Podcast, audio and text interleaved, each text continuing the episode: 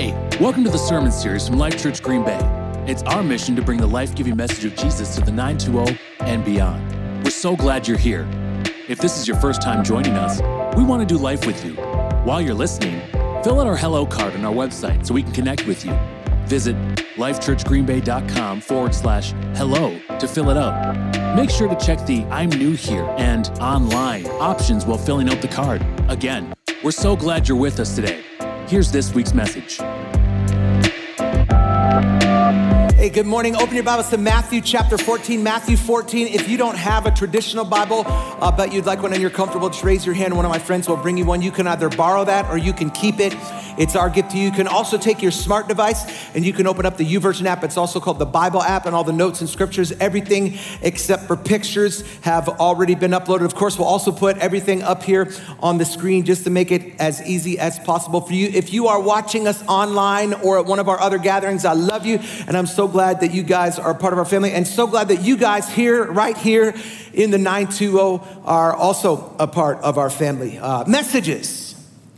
We're bombarded with messages every moment of every day. So many messages. Text and email, snaps and tweets and DMs, Instagram, Facebook, Twitter, ads and requests on our phones, our iPads, our computers, our watches, buzzing and dinging all day long. I, am not a phone on guy. I normally just have my phone on silent because I don't want to be that person whose phone goes off in the theater or whose phone goes off in church. And I'm old enough now that I can't figure out when my phone goes off, how to turn my phone off. Have you gotten to that point yet where the phone is going off and you got the guitar phone ring? They play. By the time you figure out how to turn the phone off, the whole song has played. When Pastor Sunny texts me or calls me, I actually have a dedicated ringtone for her. It's Charlie Wilson. There goes my baby, and it'll play the whole song. If I don't, if I don't click the button, so my phone's normally on silent. But the last two weeks, we've had uh, some stuff that have been going on for us, where uh, where uh, once a day I would get a phone call that I could be on for 15 minutes, and I, and I needed to have that call. Like I didn't want to miss it. I was like desperate to not miss it. And so my phone has been turned on and the volume has been turned up and it's like bing, boo. It's like all day, every day, all it is is dings and bings and pings and rings, and it's ridiculous. It's, it is so many notifications, so many messages, it is hard to keep up. It's hard to keep track. Messages from people we want to hear from, and messages from people we don't. Encouraging messages and discouraging ones, messages that bring life and messages that bring death from others and from ourselves. I, want to talk about those last ones for the next few weeks in this series that we're calling I Message, the messages we send ourselves. And I want to start today with a message that we're calling I'm off track. Let's pray. God, we love you, we honor you, we're grateful to you. This is the day that you have made.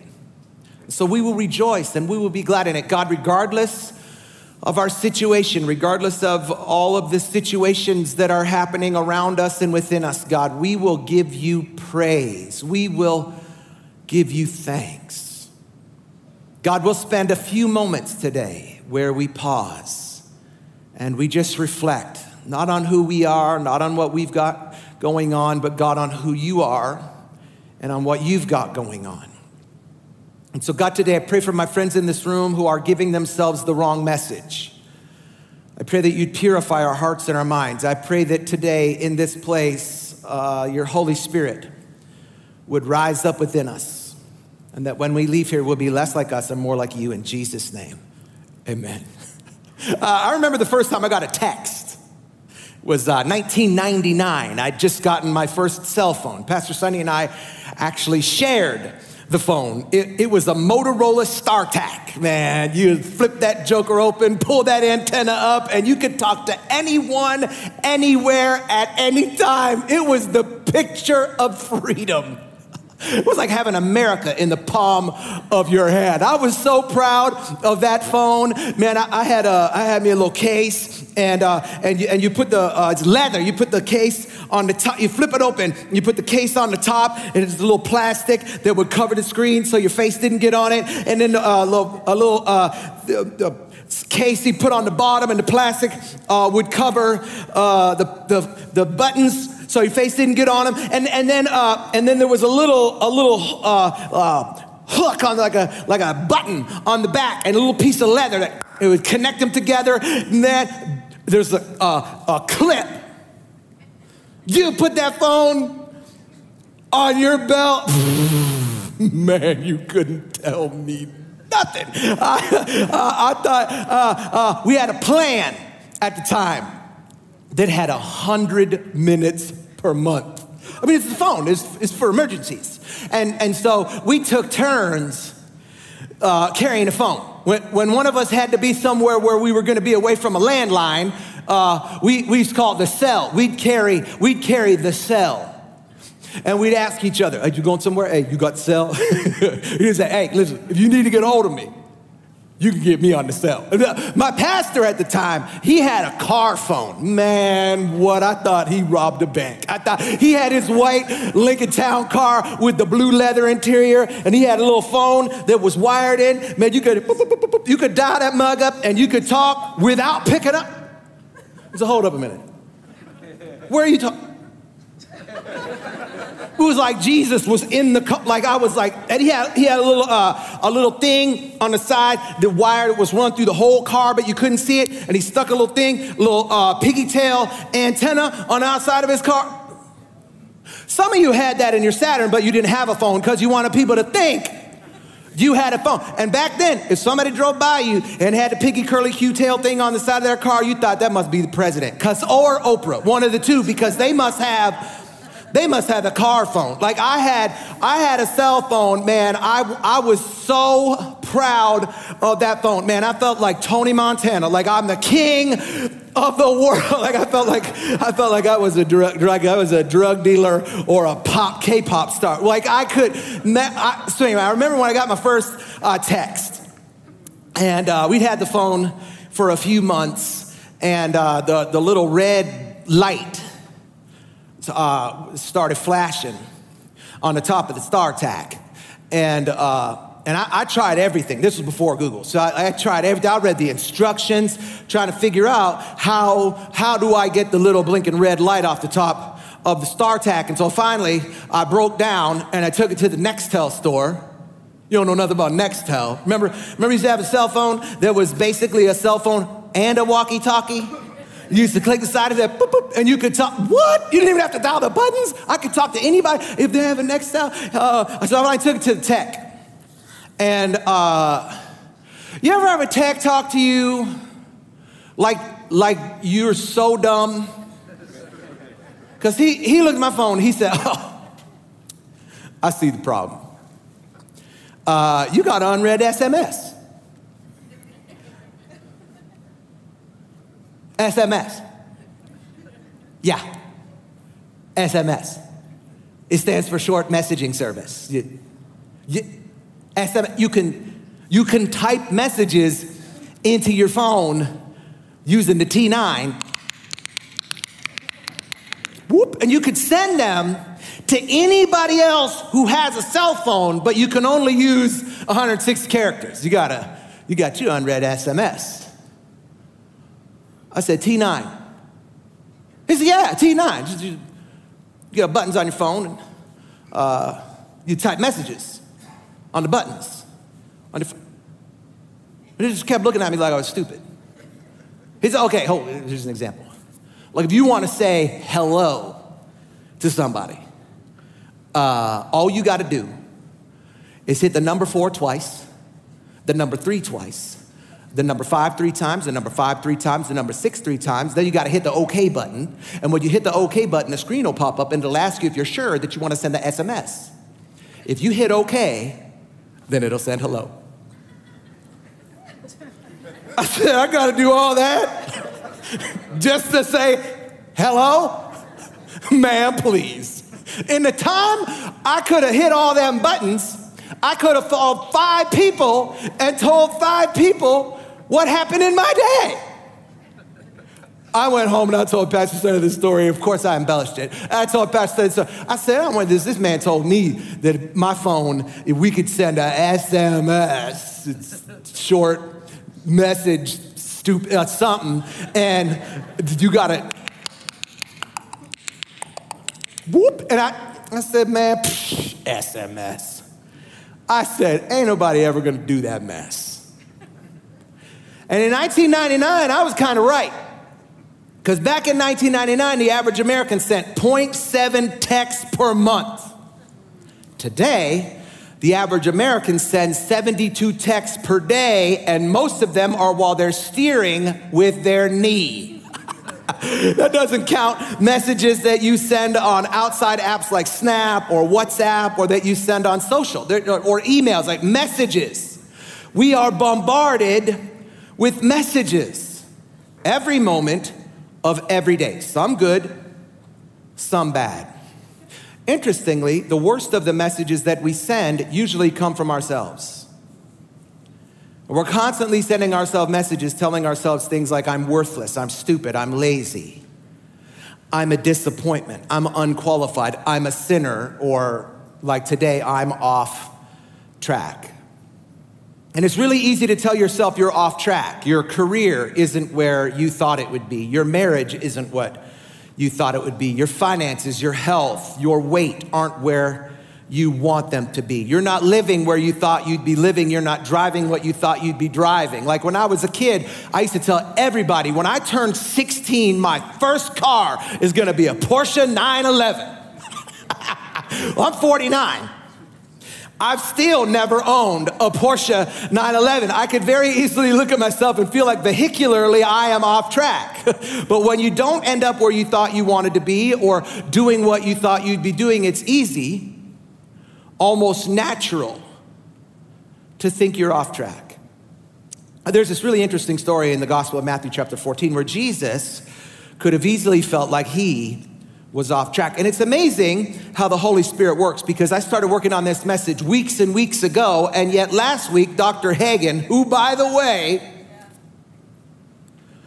I don't know if I've ever met a cooler 60 year old in my whole life. Like, I, I was watching him online, and when he came on, first of all, he, was walk, he walked in a way that it was like, is he touching the sta- like, is he, why is he so cool? Yeah, black turtleneck and a jean jacket and some tight like to me, like if I own khakis, I'm either in private school or working at Target. I'm just saying, I don't, I don't do the khaki thing. But if I looked in khakis like Scott Hagan looked in khakis, I would wear nothing but khakis, and they were just a little bit short.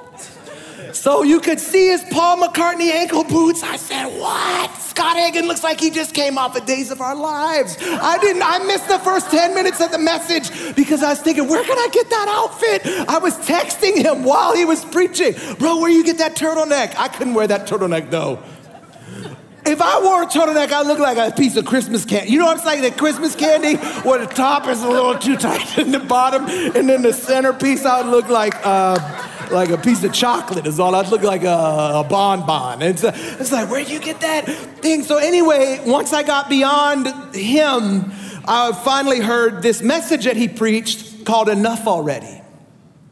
And he told the beginning of this story, except he told it from Mark's perspective, from Mark chapter 6. And him and I hadn't spoken about what he was going to speak about last week or what I was going to speak about this week. But in the beginning of Mark's story in Mark chapter 6, and in the beginning of Matthew's story in Matthew chapter 14, Jesus' friend, cousin, and really one of his heroes, John the Baptist, has just been executed.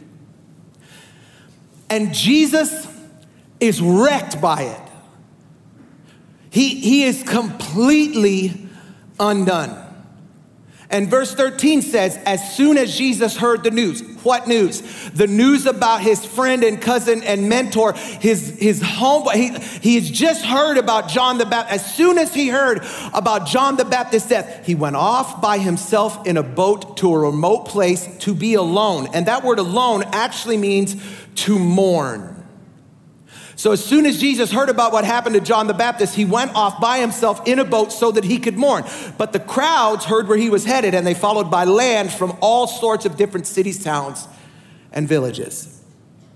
A vast crowd was there as he stepped from the boat and he had compassion on them and he healed their sick. And, and he healed people for so long like, like so many people had come. So the word had spread. It, it, it, the telephone game had happened in every little town, every little village, every little shanty that had somebody who was sick. They, they just lined, thousands of people just got in a line and, and people who had stretchers and, and people who had people uh, thrown over top of their shoulder and, and two people uh, wheelbarrow carrying somebody and people with broken arms and, and people with crutches and people with with babies that had the colic and never stopped crying, and, and people who had cancer, and people who had a cough so long that they had forgotten what life was like without a cough. They heard, they heard that Jesus was gonna land at a certain place, and so, and so they all, they all lined up, and Jesus, he has compassion on them.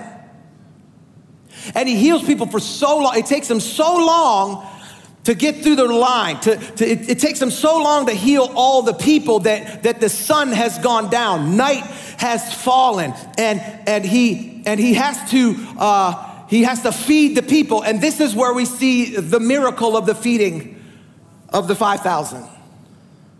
And what's interesting is, is that he wasn't there for miracles. He was there to mourn. He, he wasn't there for them. He was there for, he didn't go to that place because he knew that they were going to be. They knew to that place because they knew he was going to be there. But Jesus wasn't there for the people, he was there for some peace. And yet the people lined up, and when Jesus got off the boat, he, he, he had compassion on them. And, and, I wonder if, if he felt like he should have gone a little bit farther down the coast where the people couldn't reach him. I wonder if Jesus, when he, when he made landfall, if he felt like he was off track. But even in the chaos of his life, he had compassion on theirs. In his deepest distress, he manifests one of his most magnificent miracles. He was in mourning. And because he was in mourning, he could have gone into hiding. But he understood what most of us never do that mourning isn't a death sentence, that just because one thing dies in your life doesn't mean that everything else in your life has to die too.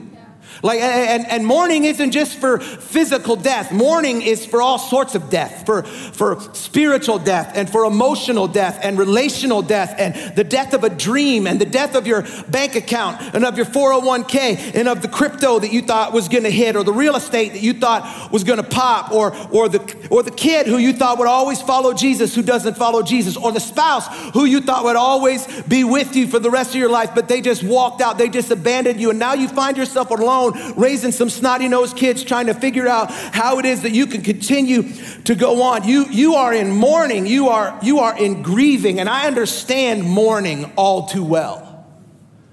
Uh, there's a little casket buried in Seattle with my daughter in it that serves as my resume for mourning. But, but what I learned in, in the moment of my mourning and what Jesus shows here in the runoff of his is that death in one area of your life can bring birth to life in another. In the midst of, in the middle of your mourning, you can do one of two things. You can shrink back or you can strive forward. it's, it's gonna change your perspective no matter what. Uh, and it, it, it can change your, your perspective for the better or it can change your perspective for the worst. And, and when you're in the deepest, darkest, most distressful moments of your life, it is difficult for you to think that this moment may be for something that is more significant than it really is. It can just feel like it is a moment where the shadows encapsulate you and where you will never, ever, ever recover. And so you can you can react one way or you can react another. For me, I used it as a platform to write a book on my mourning and to give myself to thousands of people who would walk the same road. For Jesus, he stepped off the boat and had compassion on them. Those, those 5,000 people are, they're in heaven right now, glad I wasn't Jesus. I'd have showed up. I'd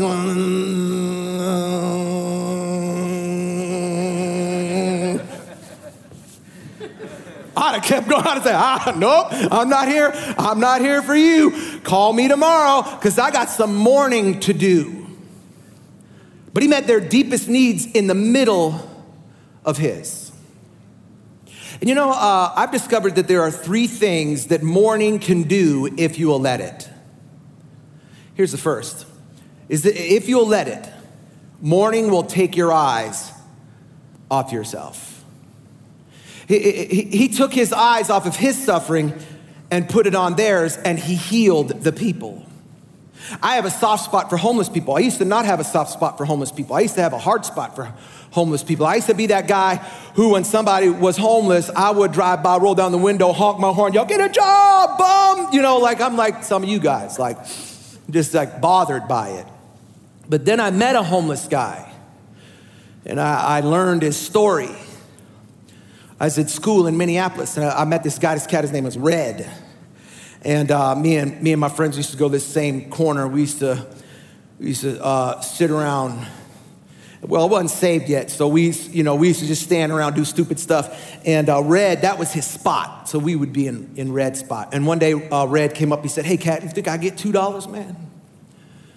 Well, you know, I had $3 in my pocket, so I was like, well, I still got a dollar, I still get a, I can still get a Fanta, you know? So I, I took, took my little $2, I gave it to Red. And Red was my dog anyway, like he, Red was cool. Like he, he wore slacks, and uh, dress shoes, slip-on dress shoes, a little Pierre Cardin with a little logo, and he, he would put uh, grease, like a little hair grease in his head, and he would try to get his head slicked back. He didn't have a job or a house, but he had some pride, you know. So he he'd walk in, hey cat, let me get uh, let me get two dollars. Give me two dollars. The red came out uh, of the corner store with a, a can of Lysol, and not the fresh linen like, like the original, like, like the like the yellow, rust yellow colored. The, you know the Lysol that it smelled like if you, uh, it smells worse than if you break like you you go oh that's Lysol. So he he, would take, he came out the, the store with the Lysol and he was he was spraying it in a cap. There's hold on, this guy watching.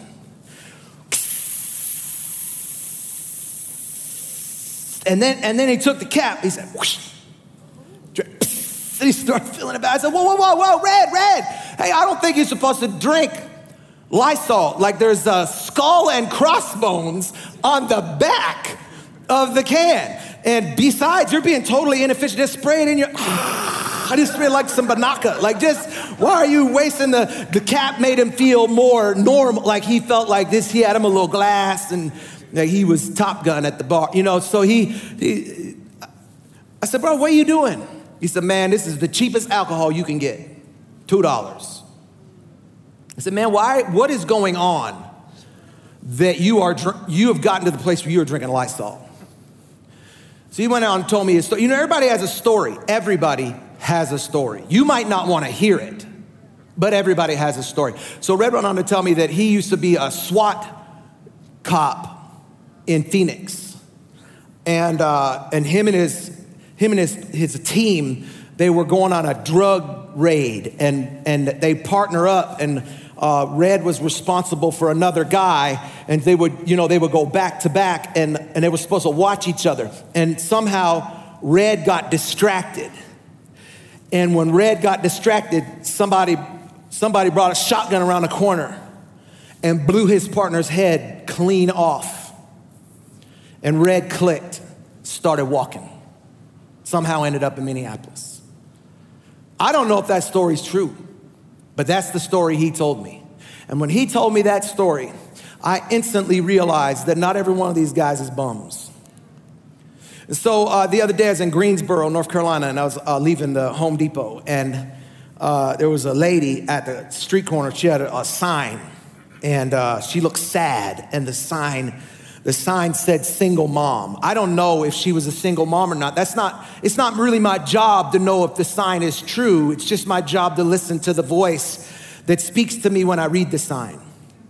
The sign said single mom. Everybody's driving by, everybody's ignoring her. We stopped at the light. I looked, I rolled down the window. I said, Psst. She looked up, she came over, I handed her a, I handed her a $20 bill. She started to sob, sob, crying, sob. And to me, it was twenty dollars. It was uh, it was a cup of coffee at Starbucks. Doesn't it feel like that? Like Starbucks? What? If you get extra shot, they're like it's twenty two dollars. You're like what? Do you have a you have like a card that if I, I get fifteen percent off if I take this? I'm like what? I was like, but to me it was like it's not that it's not that I it's twenty dollars. To me it was a twenty dollar bill. To her, it was hope. See, like when you're in the middle of your morning, you have a choice. You can put your eyes on you or you can put your eyes on other people. Here's the second thing I learned uh, that you could, uh, mourning can do is that mourning uh, has the ability, if you let it, to put your situation in perspective. Uh, Jesus had met their spiritual needs. He, he had healed them. They were, they were healed. They were cured. Uh, uh, but now he realized that he needed to meet their physical needs. God will give you opportunities to meet the needs of people at all times. There is always an opportunity. Uh, yesterday, uh, my son Isaiah and I were at the Kwik Trip in Manitowoc.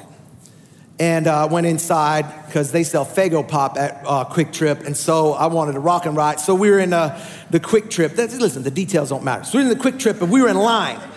Like in line, which is odd if you've been in a Kwik Trip, they don't even have lines. Like they're like they're like, hey, see you next time, aka you need to get moving. You need to get out. Like glad you're here, but we want you to get out so we can keep this line moving. And the line was long, and uh, you know I'm 49, so I man I hate lines. I hate waiting. I hate sometimes I hate like uh, I just like it is. Uh, and I'm this guy in the line. You know this guy. and then if I'm in the line long enough, if I'm with, uh, uh serious that's my line. This, seriously, bro. And there was a guy like in the in the one cash. There's only two cash registers. There's a guy at the one cash register, and he man, he was there like so. It's like he worked there. It was like he was there so long that he was so old that he remembered when dirt came out. Like he remembered the first car, and I wondered if he was confused because I was pretty sure his first car was this one. You know, where you do this on the front, and he was like, "Gas? What is gas? We don't. I don't have gas where I come from." And so I was getting mad, angry. And I looked at Isaiah, I said, bro, this guy's been paying for, and it goes a little bit, this guy's been paying for gas. We had seven of us who have gone through here before this guy even got done. Then I got up to the register, and he's in the register next to me. He's, I'm talking about, he's, he's, he, he uh, was 90 a while ago. And so he, he was at the register, and his card wouldn't work. And then I looked up, and he had the, the USS so I said, oh, it's veterans. I felt like the Holy Spirit was like, mm-hmm. he didn't have to say nothing else. Mm-hmm. So then I got in a hurry. I wanted an old girl to finish my transaction because now I wanted to go pay for his gas, but I didn't want, I didn't want him to leave before I could pay for his gas. So then I went over uh, to, to pay for his gas, and, and he looked at me like I like like like I just won Powerball two billion, and I get, which by the way, that dude's bringing home $782 million. The devil is a liar. Why didn't I win? So anyway, I, I put my uh, car down. He looked at me like he couldn't believe it. I just uh, shook his, shook his hand gingerly. I don't want to break it, you know. You're like, you're such a sinner. Why has God ever blessed you? And so, like, I just like shook his hand. I just said, uh, I just said, uh, man, thank you for your service. And, and I just walked out, and it, it, here's what I realized I have been in the most difficult season of my life for like two years. And like my nose can barely make bubbles on the top. But homeboy is 90 he already pumped his gas. And the guy was like, bro, I don't, I don't know what to tell you. You need to pay for, you need to pay for this gas. And in the middle, in the middle of my nose, just being above the surface, I felt like the Holy Spirit was like, uh, you need to help other people. And if you'll help other people, then I'll help you. Because you need to let your morning change your perspective. Here's the third is that morning will empty you out to make room for new blessings. It, it will empty you out so that you can make room for more blessings. Some of you aren't being blessed because you're too full of animosity. There ain't no room for a blessing. Some of you aren't being blessed because you're too full of anger. And it is you're so full of your mourning. You're so full of the thing that you're sad about. You're so full of the thing that you're mad about that you keep asking God to bless you and God's like, "Man, just make some room, bro." Just just empty it out. If you'll just empty yourself out of all of the stuff that you have allowed to be put in, then I will replace that with the things that I wanted to put in. And there's nothing that will bring you comfort like helping other people in need. Like right after this miracle, we see Jesus walk on water and help Peter do the same thing. And both of those miracles happened after he poured himself out. He, he poured himself out to heal the people, and then, and then the Holy Spirit filled him back up so, so that he could feed the people. And then, and then he poured himself out in feeding the people, and the Holy Spirit filled him back up so that he could do something that no one in the history of time before or since, other than Peter, had done. He, he filled him back up with the ability to go on and do another miracle. Eh, and the more you pour yourself out of one thing, the more the Holy Spirit will fill you up with another thing. And it's reminiscent of the words of St. Paul when he said, My life is like a drink offering being poured out on the altar. You want to be filled up, pour out. So, as soon as Jesus heard about the news about John the Baptist's death, he went off by himself in a boat to a remote area so that he could be alone and mourn. But the crowds, they heard where he was headed and they followed by land from many villages. A vast crowd was there as he stepped off the boat and he had compassion on them and he healed their sick and he filled their bellies. Jump to 22. Immediately after this, Jesus made his disciples get back into the boat. What boat? The one that he took to get to the place where he could mourn. Verse 13 says he came there alone in the boat. Verse 22 says he puts the disciples in the boat, back in the boat, and it's almost like he uses the disciples as a distraction. He uses the disciples as a diversion and sends them home. Afterward, afterward, what? After he has healed people, after he has fed people, after he has sent people home, he went up into the hills by himself to pray. Night fell while he was there alone. Night fell while he was mourning. Night fell while he was doing what he had been trying to do in the first place. Here's the point. One of the greatest miracles that the world has ever seen, the feeding of the 5,000, was a divine detour. It happened at a place and at a time where Jesus could have easily felt like he was off track.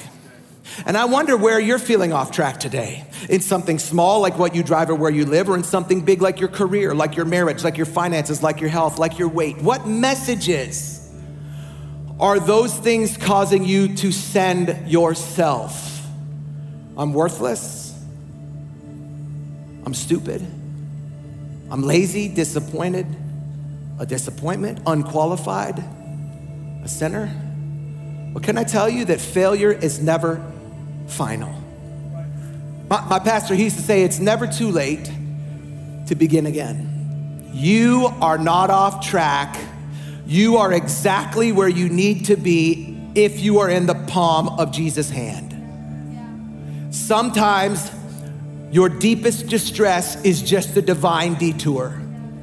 Get your eyes off yourself and get your eyes on Jesus because he's not only the author of, he is the finisher of your faith. Would you close your eyes all across this place? The author and the finisher of your faith. Some of you, you need him to be the author today. Your faith hasn't started. For others, you need him to be the finisher. Your faith started, but your faith was diverted. A distress happened. And in that distress, depression happened. And in that depression, you got distracted. You got off track. So I wonder if you're here today and you say, Sean, I am, uh, I am not in the palm of his hand. In the church world, we call that salvation. Say, are you, are you saved? Are you a Christian? Do you have a, a personal relationship with Jesus. That's, that's are, you, are you in the palm of his hand? Maybe, maybe you're not. Maybe, you, uh, maybe you've never been in the palm of his hand. Maybe you used to be in the palm of his hand, but you got out of his hand. But the point is, maybe you're here today and you say, Sean, I don't have a right relationship with Jesus, and I wanna, I wanna fix that before I leave here. That requires us to do two things confess and profess. Confess that we're a sinner and then profess that Jesus can change that. So we're gonna give you the opportunity to do both today, and here's how. In just a moment, I'm gonna ask for people to do two things. First, in just a moment, with every head bowed and every eye closed, I'm gonna ask for people who are not in the palm of Jesus' hand uh, in just a moment to raise their hand and make eye contact with me. Once you've made eye contact with me, you can put your hand down. That is your act of confession, confessing that you are a sinner. Then, secondly, I'm gonna ask every person in here to repeat a prayer after me. I'm gonna say a few lines in a prayer, then I'm gonna pause. And when I pause, if you repeat what it is I just said and you mean it in your heart, the Bible says that you will be saved. So if you're here today, you say, Sean, I am not in the palm of Jesus' hand, but I want to be before I leave this place with nobody looking around. Would you raise your hand and make eye contact with me? Thanks, thanks, thanks, thanks, thanks, thanks, thanks, thanks, thanks, thanks, thanks, thank you, thanks, thanks. Did I miss anybody? Thanks. Thanks. Okay, I'm going to ask everybody in here to repeat these words. Say, Jesus, I've got sin in my life. I don't want it. Will you take it? Will you forgive it? Come into my life. Make me different. Make me new. Put me in the palm of your hand. In Jesus' name. Amen. Maybe you're here today and you say, Sean, I'm a Jesus guy or I'm a Jesus girl. I'm, I'm, I'm in the palm of his hand, kind of like if I were to die today, I know that I would go to heaven. Uh, but for whatever reason, in whatever area, you would say, Sean, I feel like I'm off track. If that's you, I want the opportunity to pray for you today. So if you're here and you say, Sean, I feel like I'm off track, would you just raise your hand so that I could pray for you today? Good night. Yes, yes, yes. Jesus, for my for my friends in this place, I pray blessings, I pray peace that surpasses all understanding, God. I pray that wherever it is that they have gotten diverted, God, I pray that they would get rerouted. I pray that you would bring them back on track, put them back in the center of your will and your plan. In Jesus' name, amen. Thanks for joining us this week. Still thinking about the message? Go follow our message recap podcast, Chew on That. The Chew on That podcast is a podcast where Life Church staff chew over the latest messages to dig deeper into our faith. Tap the link in the episode description to have a listen. Hey, thanks for listening to this episode. We'll see you next week.